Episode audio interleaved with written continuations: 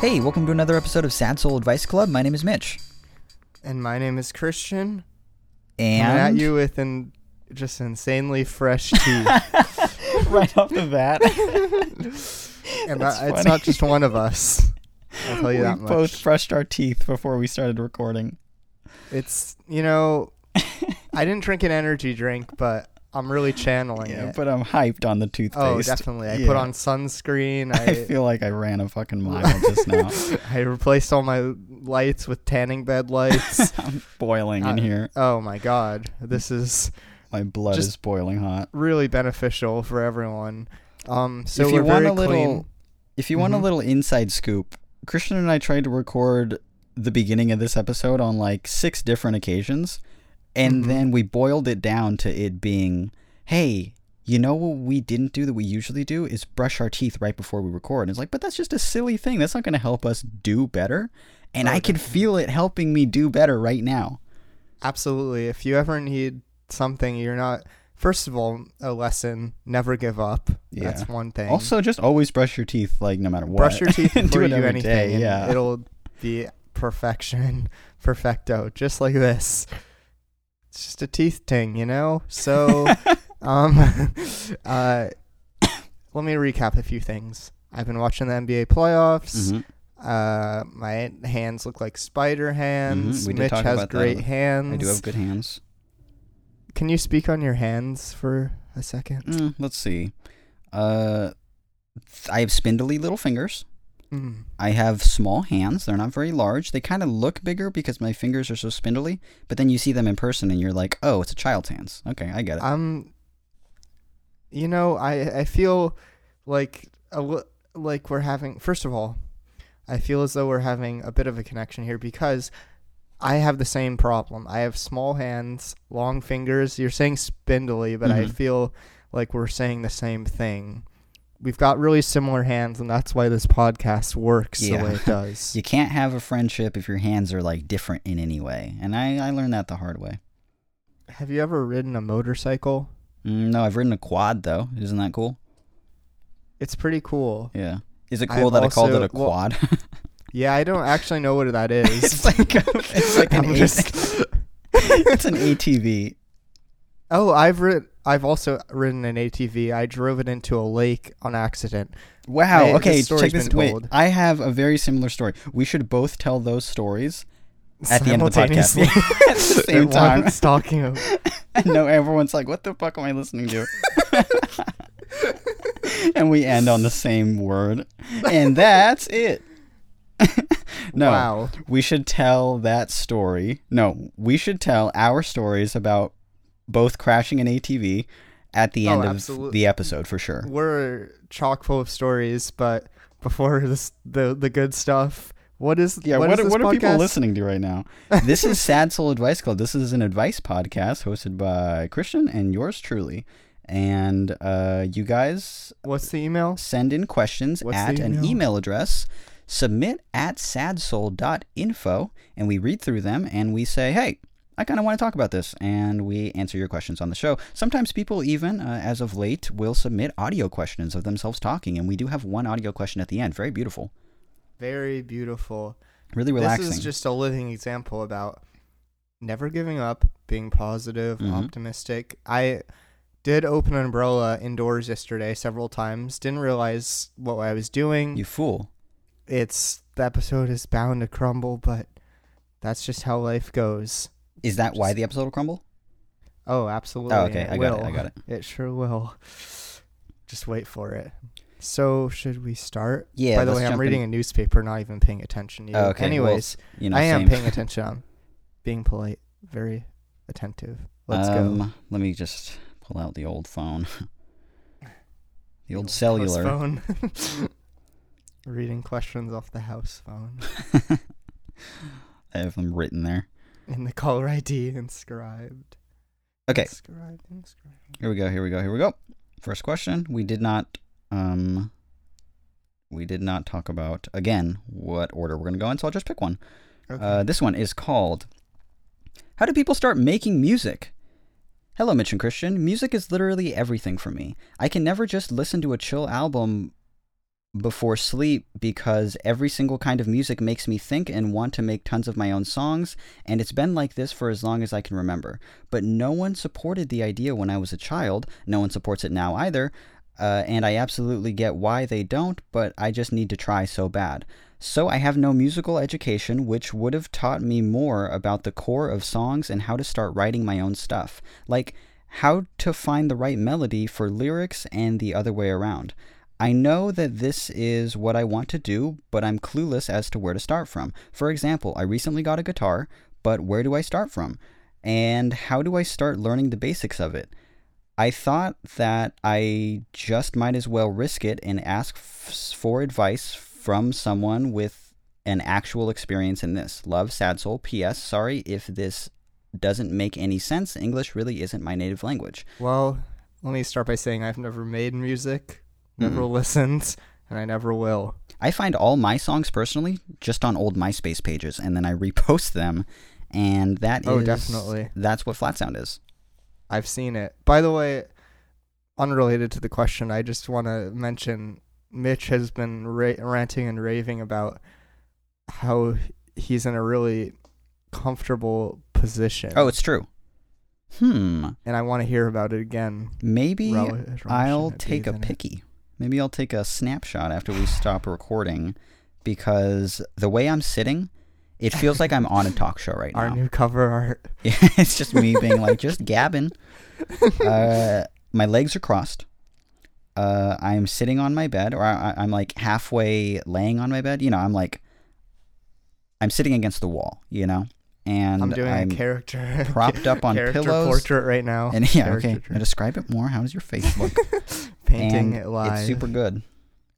I will take a pic and I will post it when I I will tweet the picture when oh hopefully God I hope it turns out good.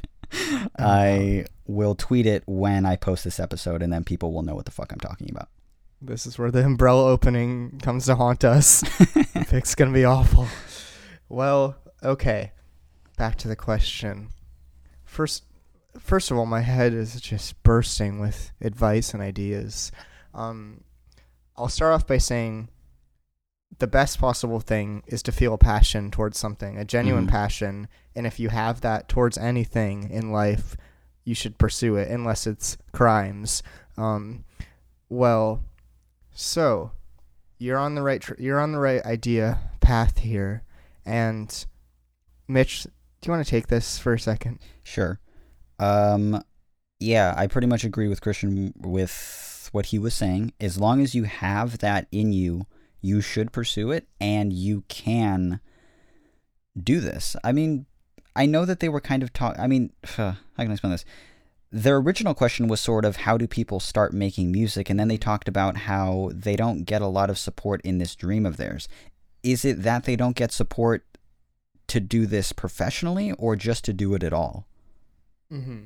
I think, well, to if you're not gonna get that kind of support until you actually start doing it, and a lot of the time, things, especially, it depends on if it's an anxiety thing, anxiety thing, or um, well.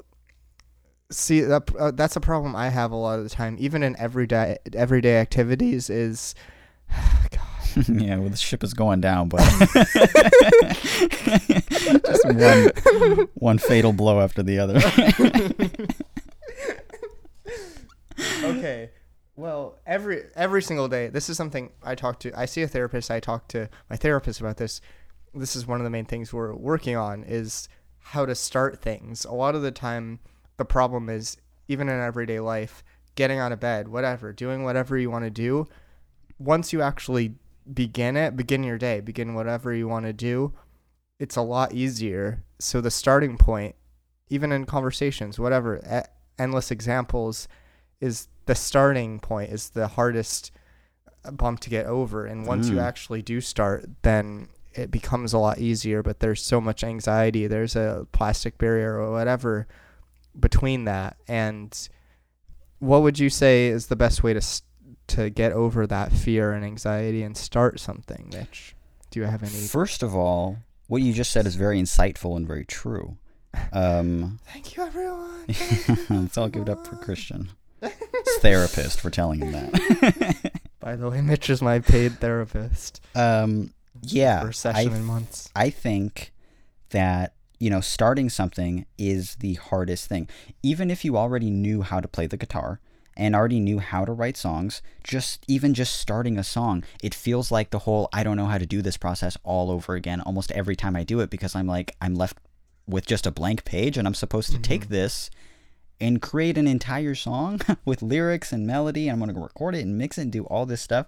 Um, it seems very daunting, but just going back a little bit, you can teach yourself music. I taught myself music. Mm, I was never definitely. classically trained to do anything like that, and I don't think I'm like the most incredible guitar player or anything else player or even singer. Um, but you can look on the internet. You know, I, I think I started out just looking at songs that I did like and learning covers. Mhm. Uh, and then I'm like, hey, I know how to play that song. So now I know how to play these chords. And if I put them in this order, it makes a new song. And then I can write lyrics to that. And then it just slowly grows from there. You can teach yourself for free how to Absolutely. how to play chords on a guitar, how to finger pick, or how to do anything like that. How to um, shred Yeah, or shred. The, f- the first thing you need to learn, Sad Soul, is to shred. to shred. the fame will come. Once you shred, it's it's all over. yeah. Um, you can certainly teach yourself all those things, even if it is very daunting. Um, my dad has this funny story that he he's, he always to this day Let me bring them up. tells. Um, let's all give it up for my dad. um, call him right now. He's like, "What's going on?" Um, he has this funny story about uh, how when I was like 16 years old for my birthday, he was like, "Shit, I don't really know what to get Mitch," and he was pretty low on money, and he was like, "Oh, I'll just give him." One of my acoustic guitars because he had like many guitars because he would play and my brother would pay uh, uh play he would, would pay would would Fade a lot. my dad is amazing. my father's Neil I was amazing right from the start, but Uh, yeah. everyone's so, not long story short, he gives me one of his acoustic guitars for my birthday, and he says that he fully expected, you know, him to just sort of eventually get the guitar back when I didn't actually learn the guitar, because he was like, "Hey, I'll also pay for lessons if you want," and I said, "Oh no, I'm fine." And he said, "Okay, whatever. If you don't want to learn the guitar, it's fine." Uh, but I did learn the guitar. I learned it all on my own, and then I started to record all on my own. And then in our garage and in the bathroom and in because there was like a bathroom attached to my room. I had a very nice room back then. That was a pretty cool room.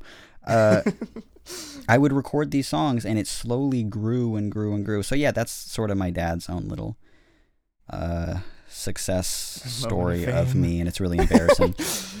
I first of all I'll say again reinforcing the idea that you don't need any professional help. I I took guitar lessons when I was in maybe fifth sixth grade. It really cool. didn't help. I was trying to learn ACDC songs, just shredding little tabs, whatever.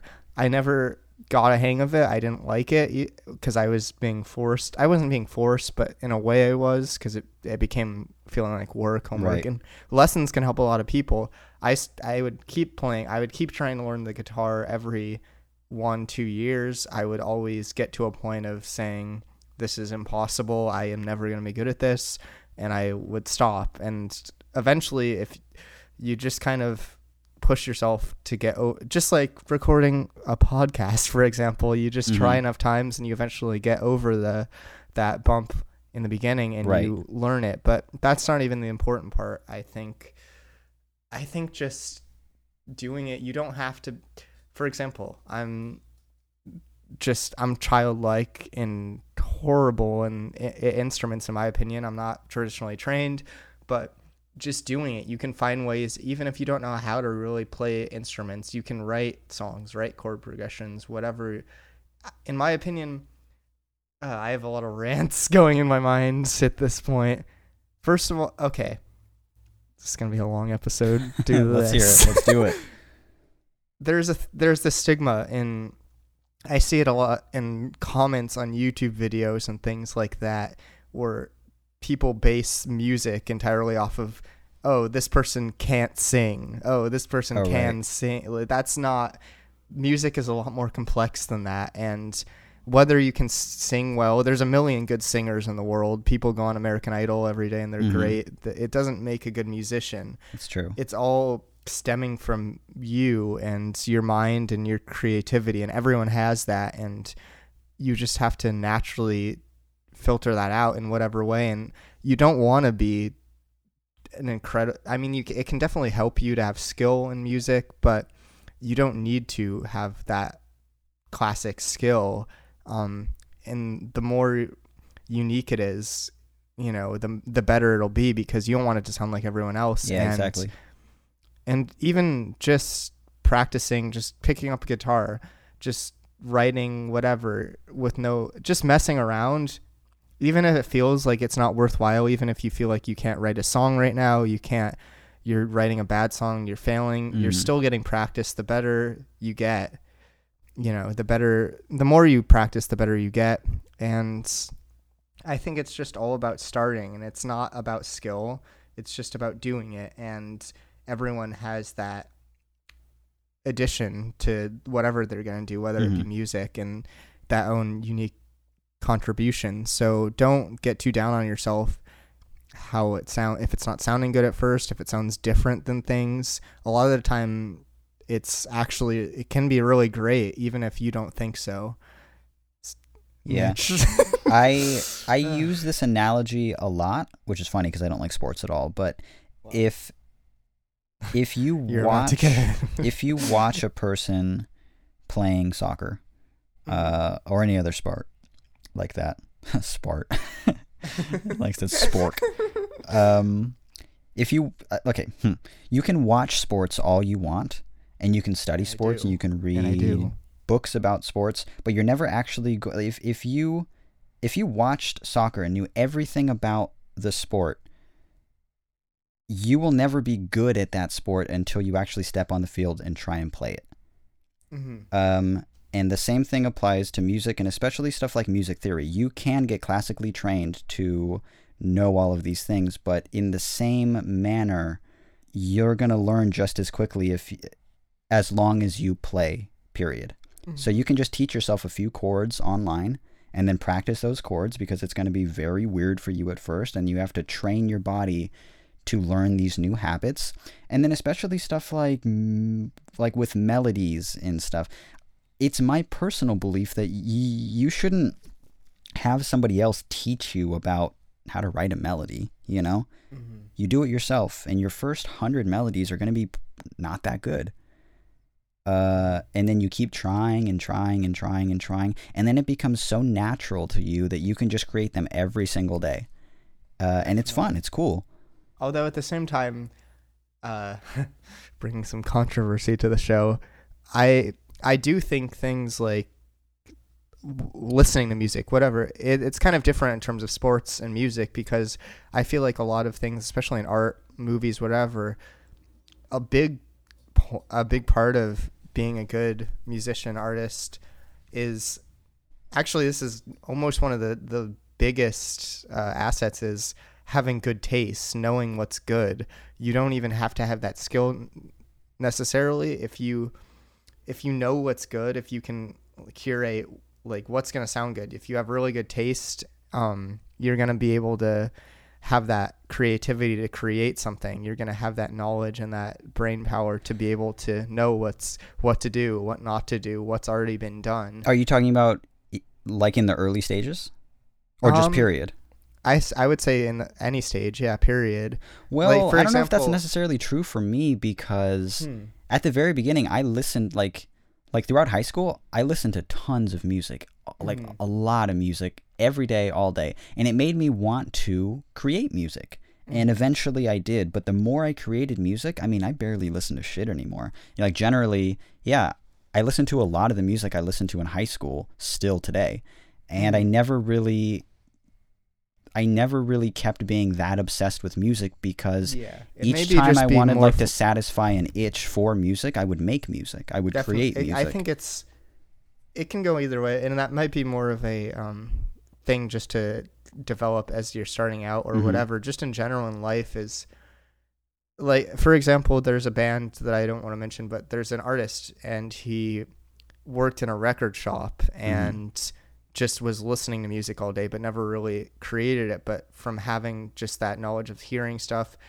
get developing a good taste, he cited that as probably one of his greatest skills and assets in making music is just knowing what's good and that I think that really translates into um making things.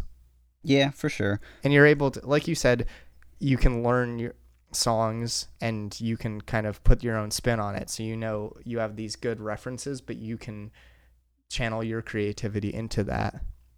Um I, I guess think- it can go really go a lot of ways. Um but I guess in general the the most helpful advice is to just break that that glass barrier and just start and just do Yeah, whatever sure. you have to do.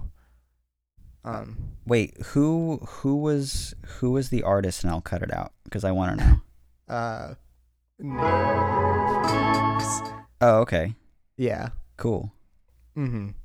Um, yeah, I think that the um, I think that what this person needs to walk away with the most is the fact that um, they're focusing a lot on uh, being- Fundamentals, maybe. yeah, like being taught about music uh, in a classically. specific way too. Yeah, and that is one approach. It's nothing that I because I mean personally, and this is just me speaking, and I know that there's there's a lot of exceptions. There's just an there's just an unbelievable amount of exceptions, but the majority of people in my personal life that I know that went to school for music, Mm-hmm. um, to me, make very boring music.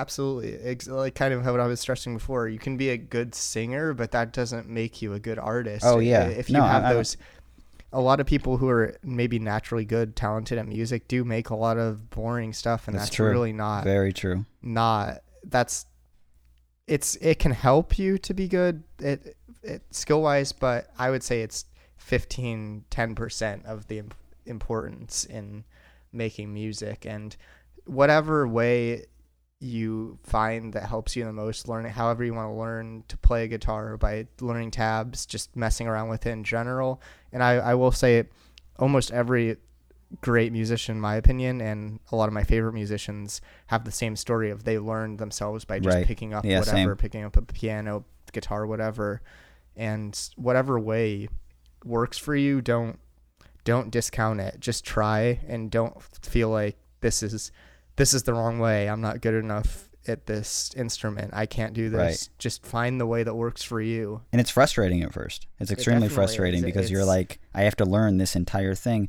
and I can only get an infinitely like. There's no point where you stop actually getting better, mm-hmm. uh, definitely and that's almost frustrating because you're like, there is no ceiling. I just keep Mhm. on learning and keep on learning. So it's up to you, really, like how good you allow yourself to get. But especially at the beginning stages, it's frustrating. I mean, like I remember just learning the guitar and just switching from chords like C and G while still strumming while singing Mhm. was impossible to me. Definitely. Just so impossible. Uh, and now I could just do it in my sleep. It's it's like the easiest thing in the world. It's it's like Mhm. it's like breathing to me, you know. Um, definitely So it takes time for sure. Yeah, and also I'll say there's always a place for you to make music because again, a thing people don't embrace enough is people will try to cater to a certain audience or like whatever, be popular, whatever. There's always that niche of you could bring something unique to music and Yeah, exactly. to embrace that that individuality of yourself and what you can do because obviously you have a passion for it and everyone has the capability of doing something Mm-hmm. Remarkable impactful whatever it is so i guess yes just find whatever way works for you and don't let doubt or failure or whatever get you to quit indefinitely I mean, especially if you're just doing this music thing as a hobby. I mean, it's Mhm. it's fun. Just learn it, uh, and you can learn it online. So I guess the spark notes of this of our long ass answer. yeah it's the Um, longest answer of all time yeah, in the but- show but. It- also someone outside seems to be squeaking a, a little clown nose. They've been doing it. So they're they're mocking me. that, shouts out, shouts out. Um, I guess yeah. The condensed version to this very long answer is um, you're at the very beginning stages. So as long as you have a guitar, uh, yeah, get a tuner, get a capo, get just a pick and the essentials. And once you have all that stuff, teach yourself chords online. Learn a couple covers of some songs that you actually do enjoy. Play those songs over and over and over again until they feel natural and then you'll learn, you know, how to change chords and play chords. And then from there, that's your starting point. You get to just play whenever you want. You get to play those chords. You get to learn new chords. And then the more you do that, the more hours and hours and hours you pour into that, you will get better. Absolutely. Good good cop, bad cop type of thing here.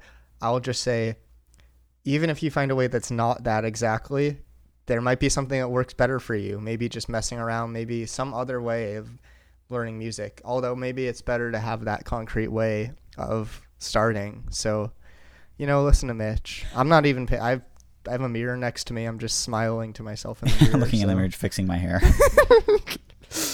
Just kidding, guys. Just kidding, everyone. So, is that there we go. that? Boom. Yes. Wow, we really gave him a good. Oh yes. love to riff, love to argue, love to just have a good time. um, should we just jump to the next question? Yes. Okay, let me yes. just find yes, it. Yes. Let me just find it. You know, this is another music-related question, Oh yes. which is pretty neat. Pretty cool. I hate music. It's so dumb and bad. You just drink water? Uh. Yes. I want water now. Let's take a little water break. Let's, you know what? Everyone out there that has water, I want them to actually just take a sip right now. We're going to do it. All of us, all of us, Christian, we're going to do it on It could three. be water and Monster Energy drink. yeah. Okay. Yeah. Like just a drink of whatever you something. If you have a, just a shot. Someone's like, I really didn't want to take this last shot, but fuck, I guess I have to. Knocking them out. Hit their head on the fucking table. they become. They're on the edge of being blackout drunk. That's funny. They're just this pushes them back over. and forth. Going, I don't want to, but they're making me do it. Fuck. I guess so. Okay, on three, we're all gonna take a drink, and then we're gonna be like, mm, we all did that at the same time. Okay, one, Okay. two, three.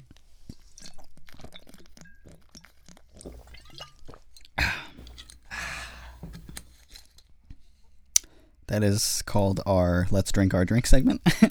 That's one of many new segments. One of our classics. It's a new classic. We're gonna implement it for Instant every classic. show. Yeah, I think we actually should. That was kind of cute. Okay, It was instant classic. That's all I gotta say. next question. Hey, can I go to the bathroom? Of course.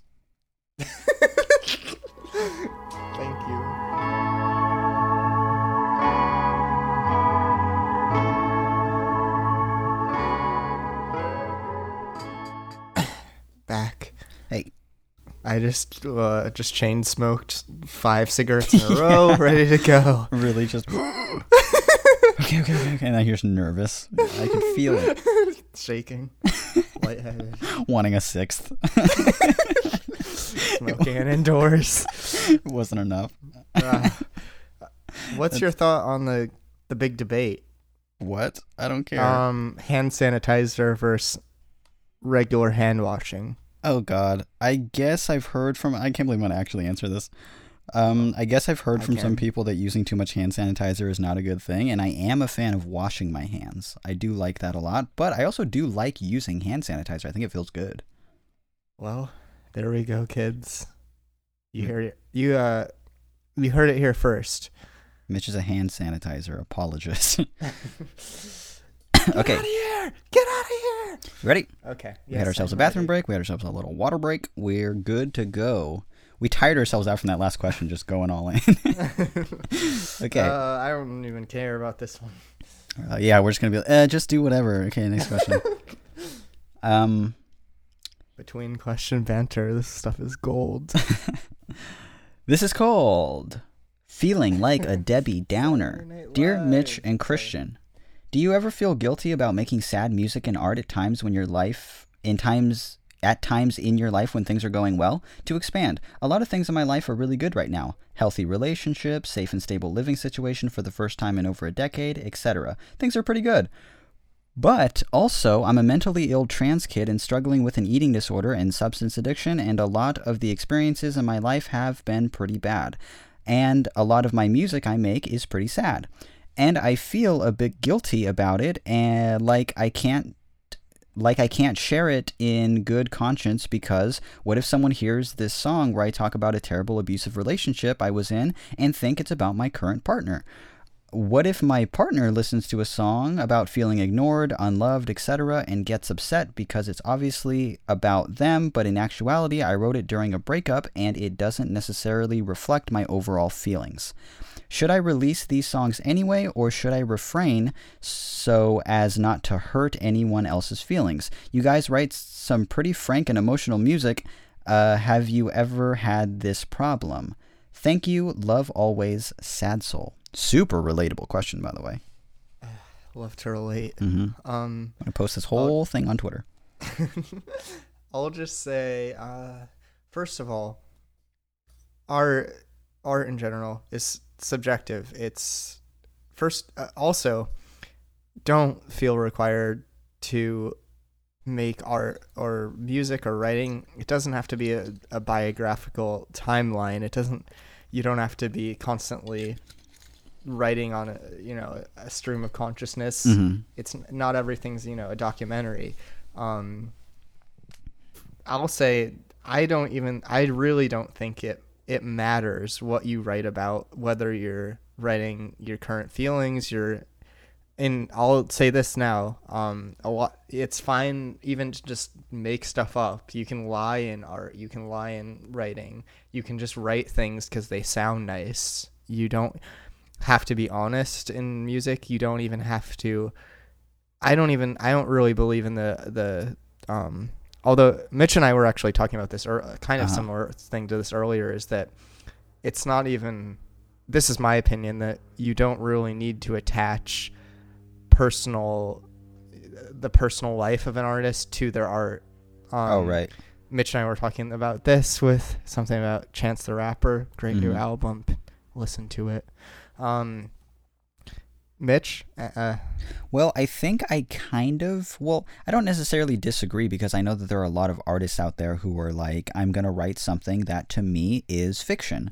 mhm. Um, but I do have to say that it is my preference, you know, Yeah. that, that, um, a song sort of, I'm not saying that you can, you know, write fictional stuff and it, you know, isn't exactly coming from the heart, but I do think that, you know, when I hear a song about anxiety, depression, self harm, stuff that's like, you know, like really personal, oh, definitely. if that person didn't actually go through that, I feel like they don't really have the right to like make it Mhm. into an interesting story if it's not their story to tell, you know?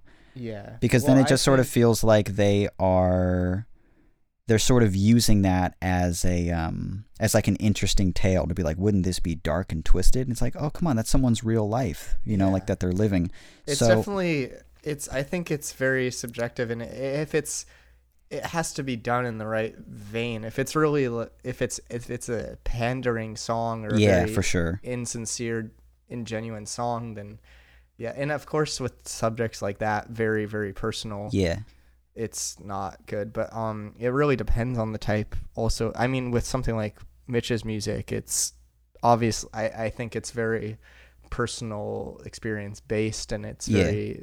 You know upfront and you know intimate kind of. So if yeah that i think i make all, like music like that so much that i start to forget that like other genres exist so i'm just like no all songs are ultra personal Mhm. every song is is too is just kind of is hard to listen to because it's really really uh, personal but then it's like oh wait no there's a whole other world of music out there where it's like they could just be telling like a very interesting story or they could just be storytellers um Yeah.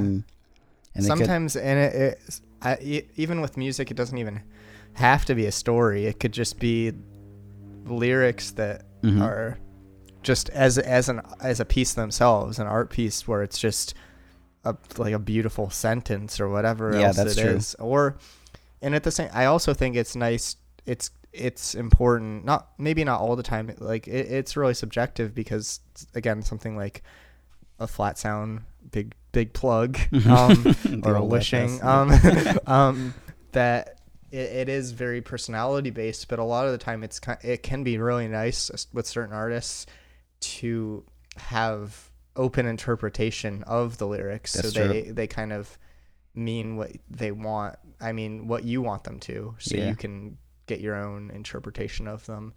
I guess this is kind of straying from the question. yeah, I was about to say like I- we're talking a lot about like fact versus fiction in music. yeah, yeah. and I was gonna like, ranting uh, my personal rants. Um. Well, I think in this situation, I think you should be able to write whatever you want to write about, and I don't think in general and for other people, it's it's it's their personal business in a way. They they shouldn't be part of it in that way to the point where they take issue of it right. in just in general in lyrics, I don't think people should bring their own personal, you know, virtues or discrepancies into it. So if you're writing about something from the past, you can ju- you should just be able to write whatever you want and I think whoever's hearing it should have I guess it's hard to say they should have the common sense to know it's just music and it's Right. probably it's not always on a timeline and it's if you're you should just write about what you want to write about Mhm. and I mean you can explain it to if if it's causing some kind of issue in your personal life you can give a brief explanation but I don't think you should hold back on whatever you want to do in art it's very free flowing Mhm. and you should not you shouldn't feel guilty about whatever you're writing about because that's the whole point of writing is to just write about how you what you want i guess yeah. mitch Hey. probably has a much better more insightful answer Well, I have two major things to say about this Yes. question. One is that for some reason, people they do assume, and I don't know how they assume this thing because I can't imagine being over the age of like 13 and actually still thinking this way. But Mhm. People seem to think of the artist as always being in a perpetual state as the last song they heard from them. Mhm. So, which makes no sense because it's like, mm, I, I mean, I know I've probably talked about this in the past, or maybe I've used this example, but I've I've had people on many occasions reach out to me and they're like, "Hey, man, I just heard this song, and it's a song from like four years ago or something," and they're like, "I just heard this song, and I just wanted to say." I'm so sorry, man. I'm so sorry for whatever this person did to you. You know, if you ever need any help, I mean, just like reach out. And it's like, what do you think us? How do you think time even works? Like, how do you? My God, like that's like looking. What's the example I used to use? This but is a good shouts out to them no for for caring Yeah, for sure. But it's like, But yeah, damn, how do you. I- not I- get something like yeah.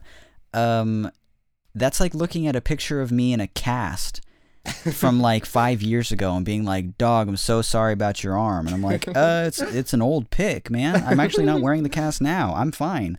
Things- Don't have to be so present." And artists, I think people really have to understand that. Um, yeah, artists aren't always living in the perpetual state of the last song that you heard from them. In fact, by the time you've heard it, it's very it's very old to them.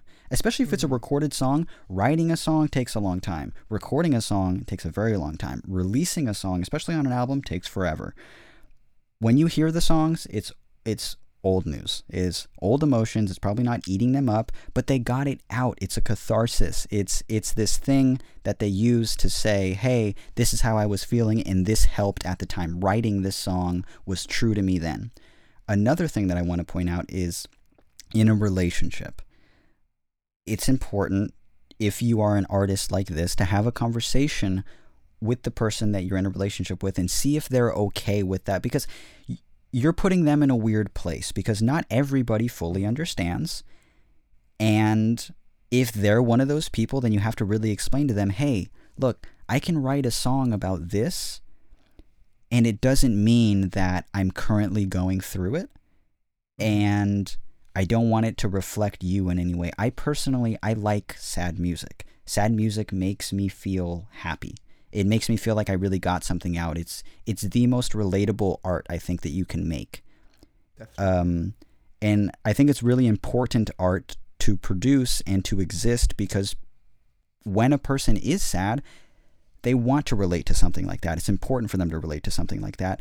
And for the artist, it's important to let something like that out. So have a conversation do you with think, your Do significant. you really, do you really think that though? I do you think that helps to listen to sad music? I do, yes, absolutely. because I feel like a lot of the time, although I get a side of it, but also thinking about it now, I feel like Mhm. I when I listen to sad music, I kind of just it, it kind of Feel brings worse. me. It makes me Yeah. just kind of like wallow. Like I I identify with it and I Uh-huh. relate, but I I again I don't think positive music. I don't know. I guess it's different for every person. Just me growing uh, d- l- l- probably I don't know. Actually, I've been kind of growing up around like hip hop since Mhm. I was a little little kid, but something I found that helps me more so than sad music. Even though sad music makes me feel makes me feel something and makes me relate and makes me identify whatever, but it kind of just reinforces the sadness I'm already feeling. Mhm. Whereas something like uh, whatever for me personally, listening to really like boisterous, like boisterous um self-indulgent hip hop Oh, makes me sure. feel a lot better. It makes me uh, say like, "Oh wow, I'm feeling really confident and cool now." And yeah, yeah, for a lot of sure. the time, it's like, "Oh, I'm gonna like prove everyone. All this very almost positive talk, even though a lot of it's very uh, ignorant and bad Yeah, for in a lot of ways and whatever. Even though problematic's a really dumb word, it's that. But um, I do just this is just something I'm thinking of now, even though I I agree in some points. Just bringing the bad cop in here. yeah, no, I I certainly see where you're coming from, especially because I see a lot of comments online. Um, like if you were to just search Flatsound on Twitter right now, you would see at Mhm. least a handful of comments right now from random people being like, "I'm listening to Flatsound, lol, I want to kill myself" or something. Yeah. And I hate that. I hate Is it more there than anything. Do you think there's a way, a a certain way to listen to sad music to make it a, a positive experience? Yeah, uh, absolutely. Because when I listen to yeah. sad music, I do feel good. I what would feel. you say? Is there a way to do that? I I guess it just really depends on the person because that Mhm. actually I carry a lot of guilt thinking that people actually might be listening or they are listening to Flatsound in a in a negative way like they like Yeah. it but I guess in the same way I totally understand it because listening to very confident uh, hip hop music will make me feel more confident and cool. And I'll say, yeah, I'm ready to take on the day. So then, in the same way, if you if you're sad and you listen to a sad song, you might just end up feeling more sad. And for me, it's never really been that way. I listen to sad music all the time and just feel sort of validated. I Yeah, think, yeah. oh, it's okay to feel like this because this person felt that way and they got through it. Or maybe I'm not alone. This person is also dealing with that stuff. And those are my favorite listeners because I feel like they get it in a way that I've always understood it since I Mhm. started making music. I would I never think, make music to make people I- more I- sad. Um, it's just that, like, when you do it as a catharsis and you feel, I guess, like better at the end, I like to think that when people listen to sad music, they feel better at the end or they feel validated Mhm. at the end because that's how I felt when There's I was a definitely a way to feel. I mean, I've had that. I, I know I, I've gotten a lot of relief from sad music, but a lot of the time it's almost a a subst like a drug like experience where you're it's it's temporary. You're feeling good and validated, Mhm. but it doesn't really help you progress. But it can, I guess, because sometimes it just helps you get that foot forward. I Right. back to the original question i think as an artist as the as the original question asker um, you you don't have to you shouldn't have to worry about what you're writing i guess how much that you should maybe if you're in a relationship maybe you should explain that to them and you know um, communicate it but as the as the writer you should not have to worry about that because that's a, a big part of creating art for a lot Mhm. of people is having that freedom of saying what you want to say and not having to feel that guilt because you do feel it on a lot of ways in in real life and just real interactions so Uh-huh. that's kind of a release um so it's a lot of it's really about the listener and how they choose to interpret it and how they choose to deal with music but you shouldn't have to feel that guilt even though even if you do i guess hopefully us telling you that you don't have to will help Mhm. I also feel that on top of it sort of being your responsibility to have that level of communication with your partner to say, hey, if you hear this, I just want you to know that this is how art works for me.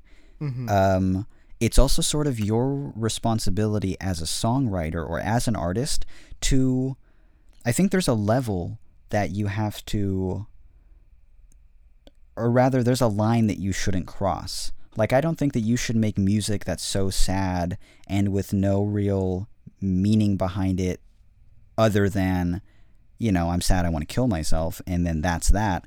Especially with my music now, I try.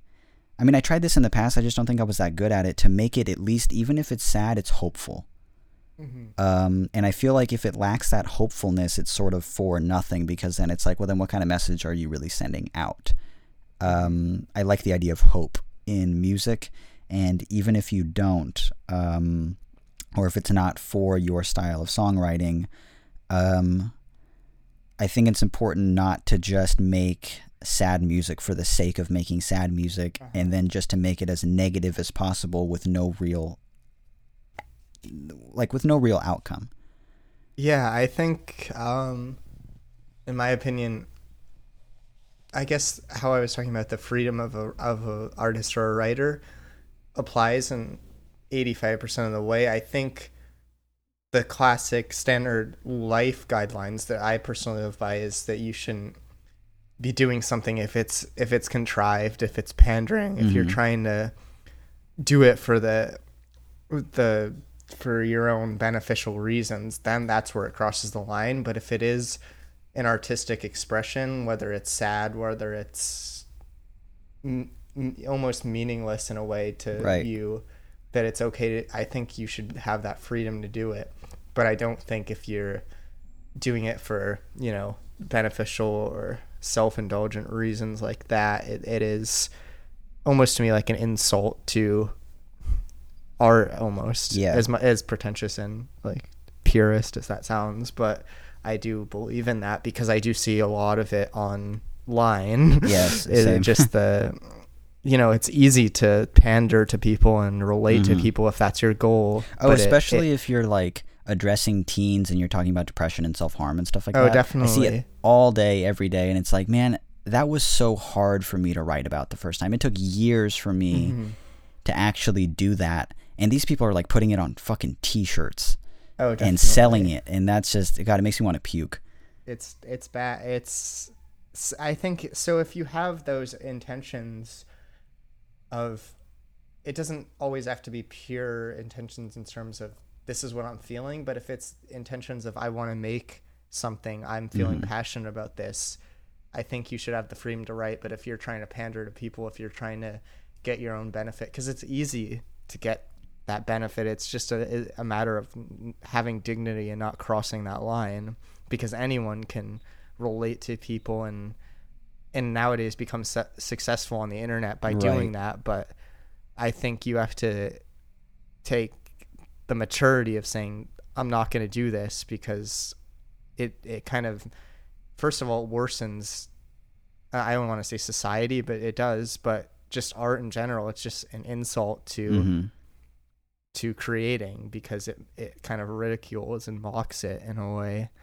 Um, and I also want to say I, I do agree. I thinking back, I do agree that you should communicate if you have some kind of romantic partner because I know from personal, especially being when I was younger, I like checking someone's social media and seeing a certain thing and then thinking, "Oh my Oh, yeah, god, like- this is about my situation." Yeah, exactly. And it's not a good feeling at all. Yeah, yeah. for So them. you should communicate it with someone you're really close to in that way, but otherwise Mhm. you should have the freedom to write whatever you want to write as long as it's coming from a again, not to sound like an art purist, but from a a real, uh, a genuine standpoint.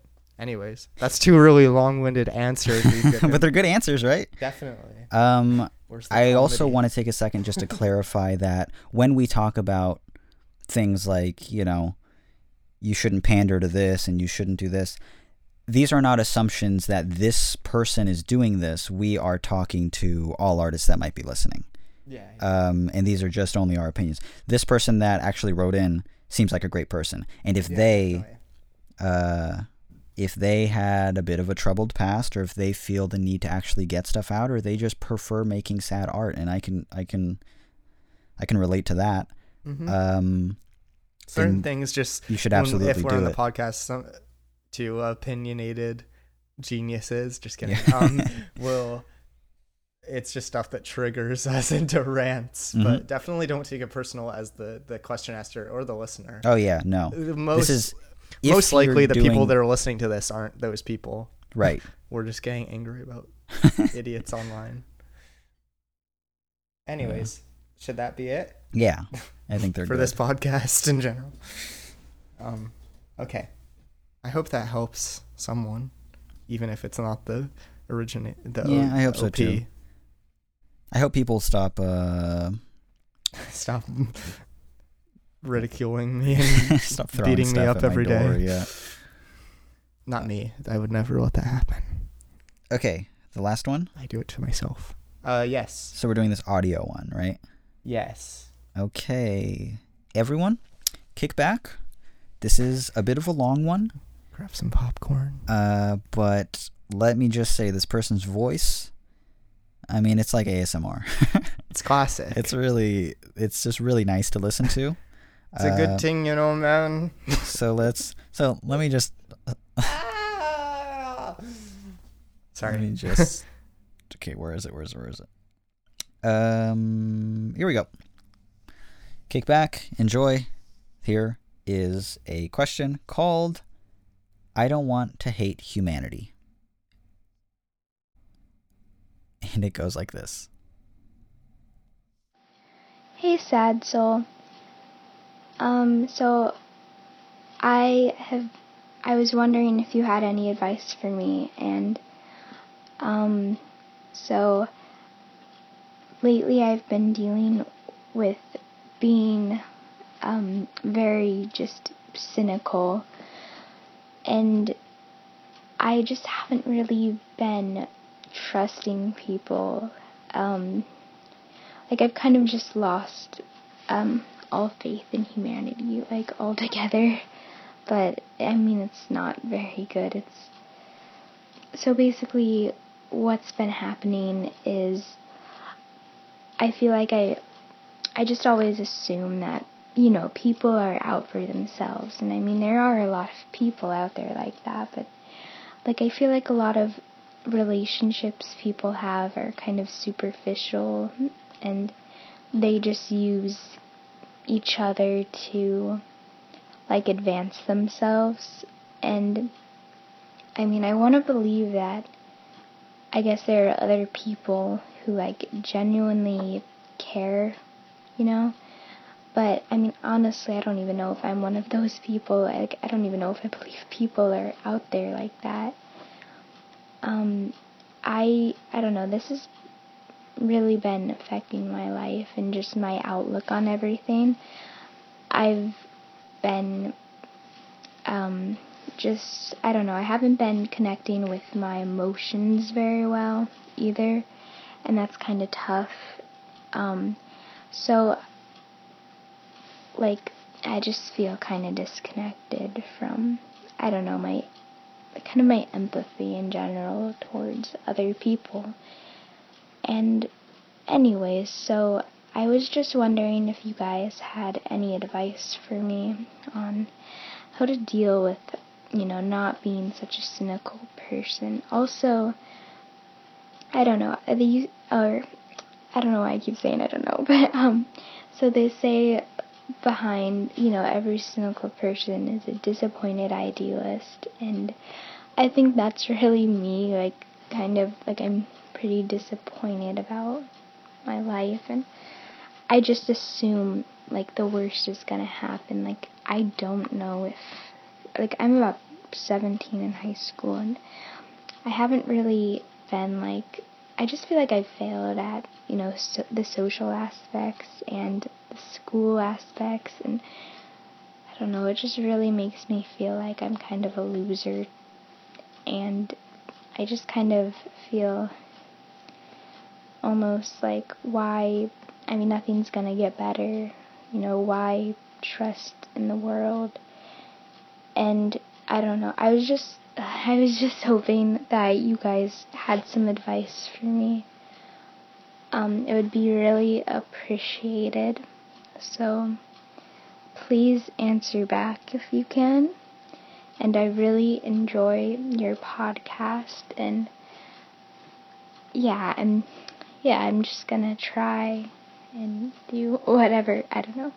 Just just help me. Okay, please. Okay. All right, bye. I'm about to cry. so, first question: uh, Should I or should I not edit in soft piano throughout that whole question? Because I feel that it would just be a scene from a movie if I did. Yeah, it's really like an audio sample, but I am really also honestly I share a lot of even now a lot of the same feelings and the same outlook and I I do really I feel it. Oh, yes. Mitch, you have a few choice words. Mm. Like just to describe the question or to answer it? Are we are we even on on the record right now? yeah, yeah, we are. Why? Are you gonna say some sick shit? no, I just didn't know. No, we we're good, we're good. bantering or um. Um, let me think. This person's 17 years old, and from what I understand, they're at a point in their life where they, you know, unfortunately grew up enough to realize that the world is kind of shitty. mhm. the world is kind of full of shitty people, and when anybody really realizes that, and that feeling doesn't go away, by the way, you always sort of are aware of that once you realize it the first time. Um, but it's a fact. There are a lot of people in the world who you don't agree with or who you think are leading superficial lives or just out to get other people or being greedy. There are people out there who kill other people. There are Mhm. awful, awful people out there. Um, and what's important is that you don't let that get to you so much that it actually makes you, you know, permanently cynical um, toward everything. And I feel like a lot of that has to do with your own personal happiness because you don't sound like you're very happy with your own life currently. Uh-huh. And I feel that if you were, if you worked on that, the world becomes a little more colorful. You still see the ugly all the time, but it bothers you less. It just It's- becomes a normal thing like, "Oh, that sucks, but I I'm doing okay." so I'm I'm still I'm I'm happy.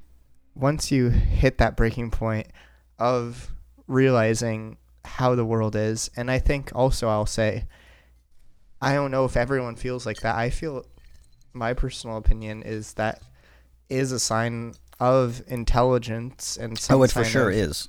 and, and sign a sign of someone that has a I don't know, uh, just a something to offer to the world almost, um, Mhm. or just a free thinker, which is very very important. Um, because things are bad. That's very true, and it's easy to see that side of things because it's there, it's in your face, and it's, and you do reach a point where enough things happen, enough people let you down that you have that mindset. And for example, something I'll say, like what Mitch was hinting at, it really does come from within and from how you choose to view things. My mom sent forwarded me an email. She forwards me emails about positivity, and it, it's really nice of her. But um, there was one she sent me the other day, kind of talking about how, and this is something I've learned, um,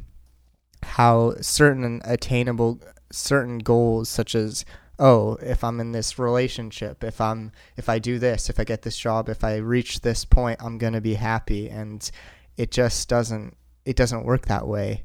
Mm-hmm. I mean, I learned myself and I'm sure Mitch has learned things like success, for example. They certain points if you have the mindset of this is what's going to make me happy, this is what's going to be good.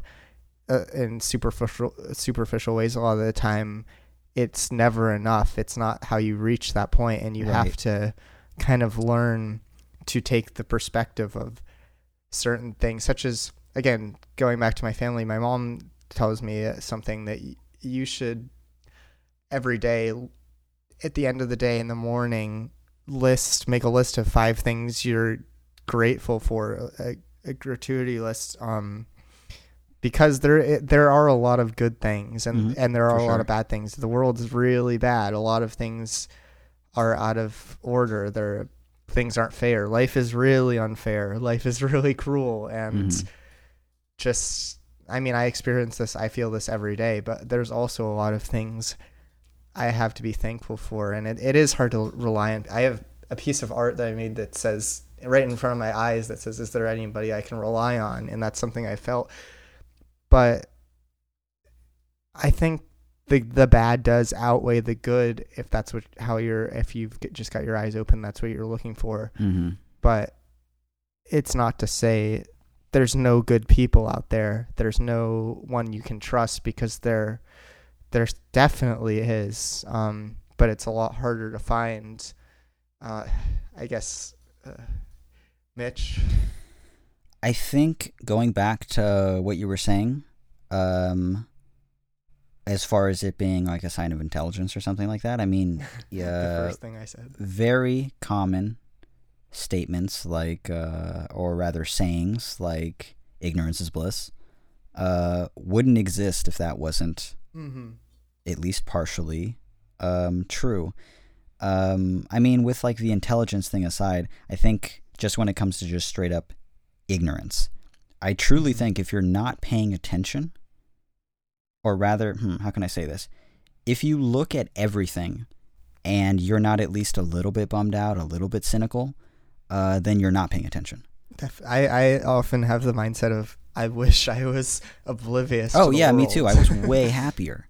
yeah. way happier. But I think we all, or at least most people, just sort of reach a certain age where you're like, oh, damn, that that sucks. And if you're not in a place where you're satisfied with your own life, that can really get to you. Mhm. But I think it's totally normal to look at everything and all because I remember being young, especially at the age of 17, and really looking around at everybody. And I still sort of feel it now where I just look out at people. I'm like, now I sort of feel it when I. When I look at teens, when I look at teens, God, I'm, I'm, I'm peeking through a fence. when I, uh, when I, I of going to say observe, that's a weird word too.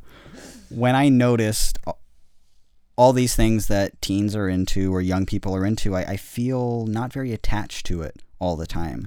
And I'm not saying like, oh, that makes me better. I wish I were. I wish I could be into that and Mhm. still find happiness. But I find happiness in my own ways. I'm very satisfied with my life. And so, though I recognize, like, yeah, of course things suck, that's just like sort of like a fact is that things sort of suck. Um, but the good outweighs the bad by a very large margin if you just allow it or if Yeah. you do your own personal growing because I think you're focusing too much on other people. These other Yeah, people are superficial. These other people are out to get people. And the truth is everybody's kind of superficial and we're Mhm. all kind of selfish. We're all sort of we all sort of are viewing life as ourselves being the main character. Mhm. And you can I mean it's how can you because you're living in that body and mind Mhm. every single day 24 it's hard to it's hard to not be selfish Right. because that's all I think it's good to be selfish Uh-huh. because like you are all you have. You should treat Mhm. yourself well and you should focus on yourself and say, "Hey, how how am I doing?" But um, I do think that there are people out there who take it too far and Mhm. they will become so selfish that they hurt other people and et cetera, et cetera. but Mm, it's a balance. I think this Um, person really needs to um, focus on their own life just a little bit more and what makes them happy. And, you know, you're not going to be 17 forever. And it is sort of hard being 17. I remember being 17 and thinking, I like, that's really, rally. uh, that's really where things kind of started to go a little bit things got darker then for me for sure. Uh, and it's because i started to like really take notice of all these things and i wasn't too satisfied with my own life. Um, so i think that's like really what you need to focus on is yourself and your own personal happiness and there are ways to be happy. I'm happy as hell right now um, and that just bragging i'm doing so good and screenshots of my bank account to everyone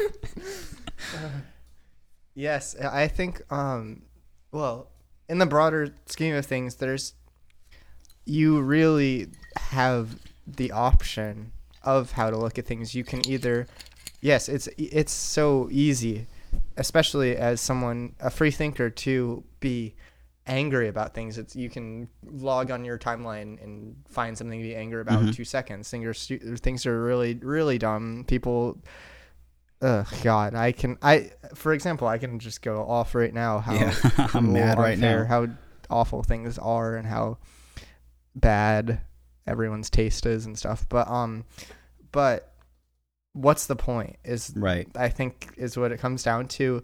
You can make yourself feel miserable or you can choose to find the best option in in whatever situation, even if you're in a bad situation Mhm. you the just the the not obvious but the better option is to find the best way to deal with it to find you know what's the best route I can take in this Mhm. what what's good instead of looking at what's bad right and it's not always easy but you can you can do it and you can I don't, it's just very I don't know. For Well, example, okay, coming yeah. out of high school, my whole life I was not very happy. People weren't nice to me. I didn't get a lot of attention.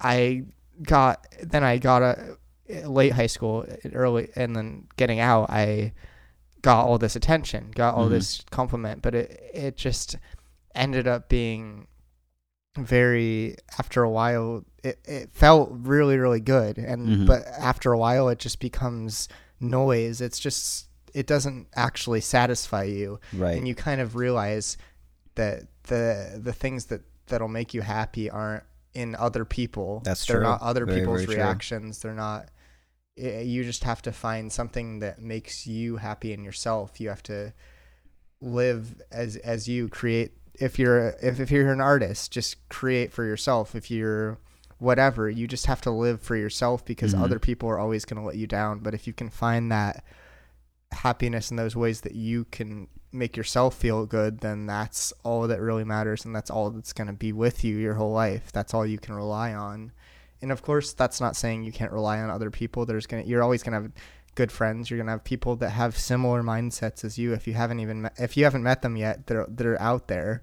And obvious you're obviously you're a you're intelligent and you'll you'll meet people like that. Right. but in the end you can only rely on yourself. So if you know how to make yourself happy then that's really all that matters. And you, you'll find it happiness in in more real not real but i don't know Mhm. less superficial things Right. and anyways well um, I would say it's not even that bad to find happiness in superficial things as long as they're like little things. Like I I I think what helped me the most and this is what I was going to say earlier is that a major thing that helped me the most and that I still do today all the time. Um this helped me when I was really trying to beat the, you know, how do I not be so negative and cynical all the time when everything is so bad? Um and it's as simple as making a list of just a few things in your life that you really enjoy. And I mean, Yeah. on my list are things like I like um fruit punch Gatorade. yeah and I like this video game, and I like writing poetry, and I like writing songs, and um, then you get more specific and more specific. Like, well, what do you like actually? And then you're like, eh, I like the sky. I really like the sky. And they're like, yeah, but okay, I guess I like taking pictures of the sky, and I like to go on walks. And it's like, yeah, but what about that? Like, do you like? Oh, I like that one trail because it makes me feel this way, or I like this, or I like that and then before you know it, these things that you weren't even considering, like a video game that you only play late at night, or Gatorade, or things like that, actually do make you happy. And those are very personal parts of only your life. You know, all of these things mm-hmm. add up to being just your life. And it's really important to recognize them and to never forget that they actually exist and to never start stop. Appreciate, never start. uh, that goes and to never. Last, that goes for the music question. and to never stop, like really fully appreciating that those small things exist. You have to always remember the small things because happiness isn't. I'll be happy when I reach this level of success or when I do this really crazy thing. Those can be very good accomplishments, but you can be happy the entire time you're trying to accomplish that thing. Like you can mm-hmm. find happiness tomorrow if you just and it's in in such small things. I like this app on my phone and I like eating this food and I like what's a really specific thing I could name? I like when I finish all of my work early and I get to play Super Smash Brothers with my friend Guy who lives in Portugal. And I like when I do fill merch orders and I do have to work, I like listening to a podcast called Gilmore Guys where they discuss the Gilmore Girls. Those are small things in my life that I really cherish. And they're just Definitely. passing things. But I think really focusing on those things and really appreciating them every day made me a much more positive person. Absolutely. Yeah, it's it's it's more about not like maybe I, I kind of hinted at it before, but putting putting that happiness, letting other people control your happiness is not going to work out for you, and that comes with things like whatever those success goals. But it it comes with putting that reliance on other people like that.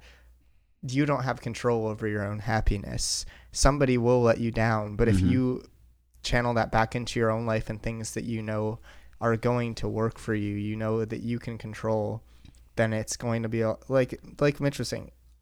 I you know I up front I was you know a lot more successful on the internet before, but I'm a lot happier now. Right. Because super important. I've you know getting those goals of whatever numbers, whatever superficial goals again.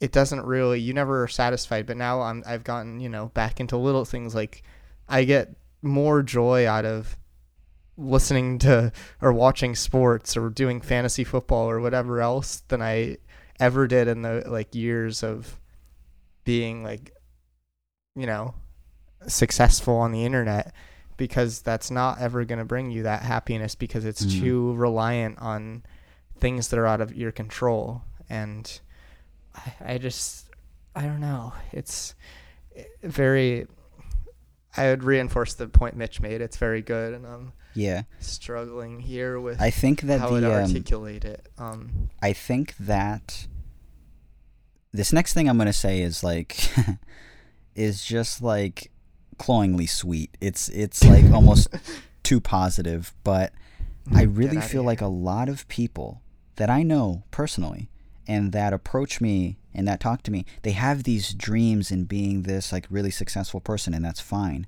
But the ways that they want to get there is they want to be popular on Twitter and they want people to know who they are and they want to be just known because I think today we live in a time where it feels like that's what success is. You have to have a big voice and you have to be funny and you have to be cool and people have to look up to you and you have to have lots of followers and you have to do all these mm-hmm. things. And, and these are get, all other other people based, you know. Mm-hmm. These and are all relying on others. The idea that they won't have that makes that person very cynical and very sad because Mhm. they're like, well, look at my life. I have nothing. What am I going to do? Yeah. I'm not anybody. And the truth Mhm. is, you're already somebody. Yeah. Currently, right now, you are a person. You are a living person, and you have your entire life to just do anything that you want, even if other people aren't approving of it with some fucking like button. Mhm. You can do all of those things. And you can Mhm. go explore and you can enjoy the sky and you can enjoy video games. Like, video games exist today, right now. Mhm. That's cool. And if you're not into video games, uh, food exists Yeah. and there's a lot of things. culinary arts exist. impo- impossible things that exist that hmm we take for granted constantly. You know, Yeah. there's so many mir- like literal miracles. Like everything is impossible that's happening. Right. Like just how everything worked out in general. So it's it's easy to say, oh, I'm on this computer. I'm doing this all. th- I'm watching a show. I'm doing Mhm. all this, and it's what's this is bad. Like you don't take it. You don't appreciate it. And Right. also again yeah like mitch was saying there's i don't know it's easy to get approval approval from people if that's your goal you can Mhm. be success you can get likes or whatever but for even in my personal experience creating some like creating for for me is my that's what i know so that's what i'll talk about but stuff making stuff that I personally enjoy, that I find visually beautiful, that I actually enjoy making is a lot more rewarding than making stuff for other people that I know other people like because I can do that. Anyone Yeah, can do that. Of course. It's, It's easy to cater to other yeah. people, but eh, you're not going to get anything out of it even if you think you are by the the whatever rewards it's going to bring you. Mhm. It's they're not as fulfilling as you may think.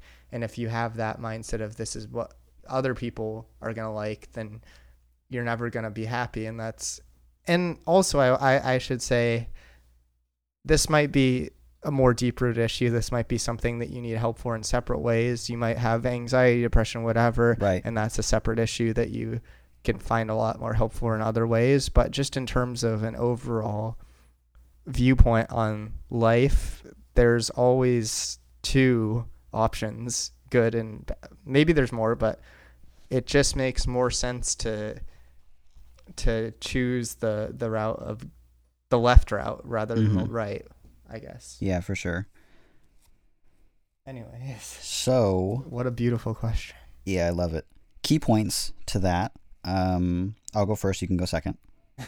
Um, thanks a lot immediately contradicting my whole point yeah, well, first of all, Christian's wrong, and this is why.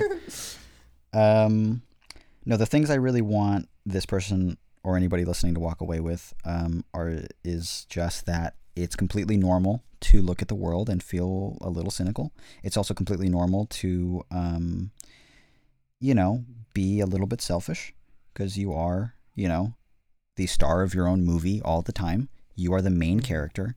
So, yeah, you're experiencing life from your perspective. So it's okay to be a little bit selfish. Just Mhm. don't let it hurt other people. Uh, and then you're good. You're fine. Or like, don't let it even hurt uh, your yourself or like really stand in the way. And that's uh, that's an awkward balance, but you'll eventually get it. The second thing um, I really want to reiterate, and uh, you know, like Christian was saying, uh, if you think that other people focusing on you will make you a successful person or is the only way that you can actually be somebody, please remember you are already somebody. You are a living person, and you um, you don't need their approval, and especially because you know a lot of the people out there don't exactly care about you or know about you or know you as a real person, but you do. Uh, and again, overly sweet and stupid, but loving yourself is super important Mhm. and really caring about yourself and really taking care of yourself. And that, I don't know, it makes me happy. And I think that it would make other people happy to really, this is my last one, focus on the small things. yes Really just make a list of, I mean, I could name off for the next hour just things that I like. I like the way this lamp throws out light and it makes the room very calm and very cool. And this is my favorite lamp in the whole house, and I'm glad that it's next to my bed. And I I like to stay up late and go on a Nick reboot and watch Hey Arnold and watch stuff like Double Dare and look at people in the chat just make jokes about 90s television that I used to watch when I was a kid. I adore Mm-hmm. that.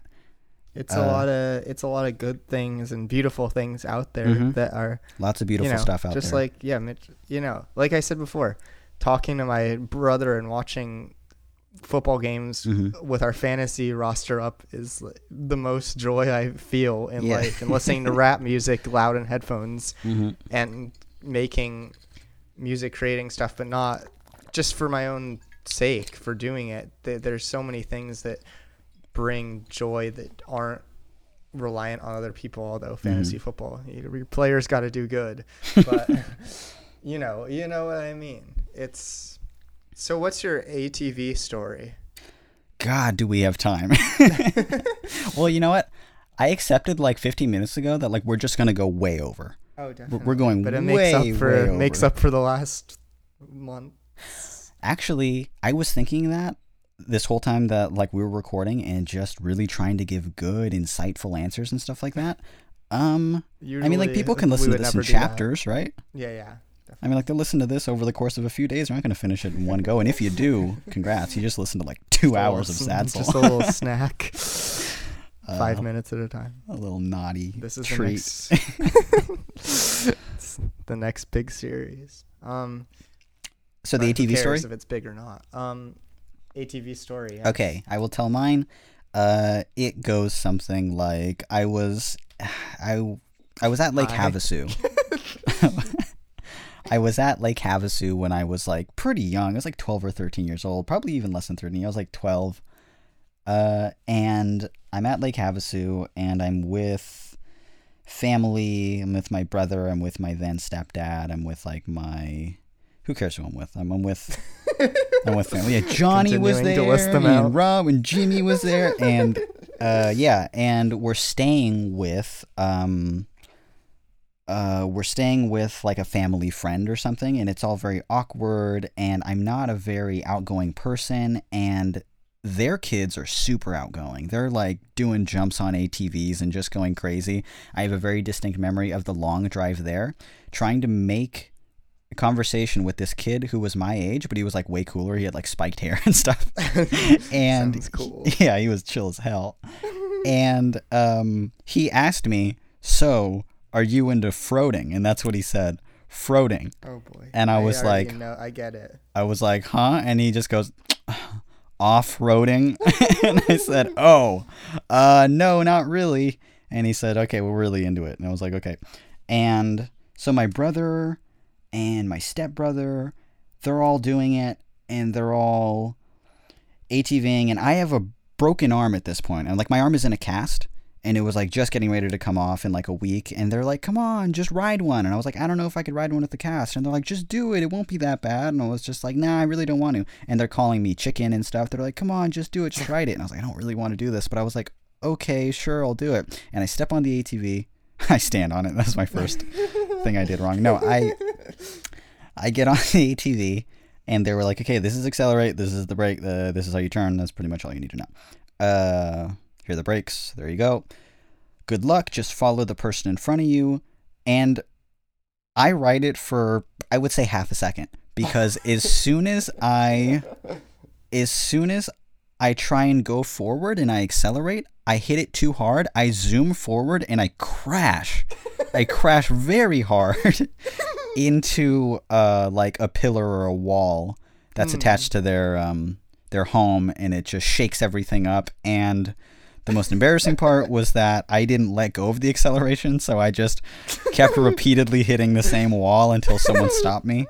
And then after that, they were like, maybe he shouldn't. And I just didn't go after that.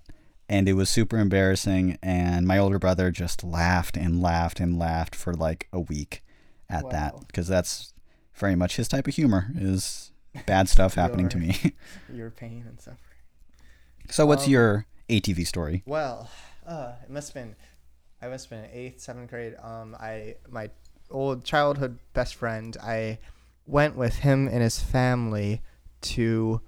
I was living in Washington. We drove to Idaho, the co- the the near the border, a place called Coeur d'Alene, Idaho, Mhm. where his family had a, a house there on on a little lake, and it was a very strange place. You could see from the house in the mountains there was a big, uh, big cross, a big wooden cross up in the mountains. There Mhm. were, it was supposedly a lot of um, white supremacists up in the mountains. It was Oh, very wow. a lot of tales about what was going on up there. What if you were Cut like, it the- was very cool? no, I hated it felt it. like home. I hated it. Um, but we got there.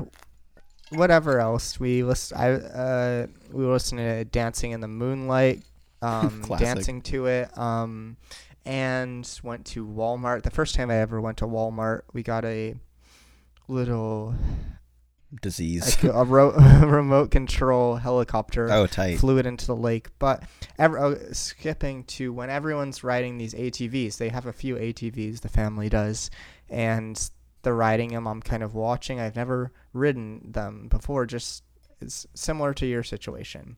So I they say, "Oh, do you want to try this out?" I say, "Yes." yes, I do. do. um, so I get on. They say, okay, we'll just ride around this little gravel parking lot, but it was next to the lake, uh, and kind of practice first. the The scariest part is that they were. Uh, it was a, a prequel to them saying, after this, we can go up on this mountain ledge and Oh, God. ride. You're like, I Um, better crash this thing into the lake. Yeah. so I start riding around. I'm doing okay. I'm just kind of um I'm all right, but I I'm riding around in circles and then I'm eventually making bigger circles. I'm getting to the outside of the lake. There's this car and I'm trying to avoid it. So I, I kind of freak out, panic because the car kind of comes up on me more quickly than I thought. Mhm. I try to try to stop, try to stop the ATV. Instead of hitting the the brake, I hit the acceleration. Oh, I no. dart forward down this little ledge. It starts going towards the lake down this hill, and I jump off. It, flies into the lake. It's drenched in water. I'm How far did it go in the lake? freaking out. It went in the lake, and the ATV, it turns out, broke. It was Oh, really expensive. no. Everyone was really, his whole family was really mad at me the whole time. I they just they just don't have a Christmas that year. so Just sitting around an empty was- tree thinking of you. as of me. Um, so the the ATV was ruined. There was some sort of cable uh, or barbed wire that was very close to before I jumped off. If I didn't jump off, apparently it would have decapitated me and killed oh me. God. So I, I didn't even know that. I just knew that the family is still like, I wish it had. Yeah. So it went in the lake. I had never rode an ATV again. It was I panicked and I pressed the accelerate button instead of the brake. That's all I got to say. That's a common mistake, though, right? At least your first time. Oh yes. So it's been a good episode, guys. Really good. How wait? Okay. How long do you think it's been? I don't even. I just was hoping I'd say that. We'd just end it. Oh, right there. Yes. Um. well, thanks for listening, everyone. thank you for listening, everyone. It's been great. We'll see you very soon. Yeah, maybe. we'll see. Bye. Bye bye. Bye.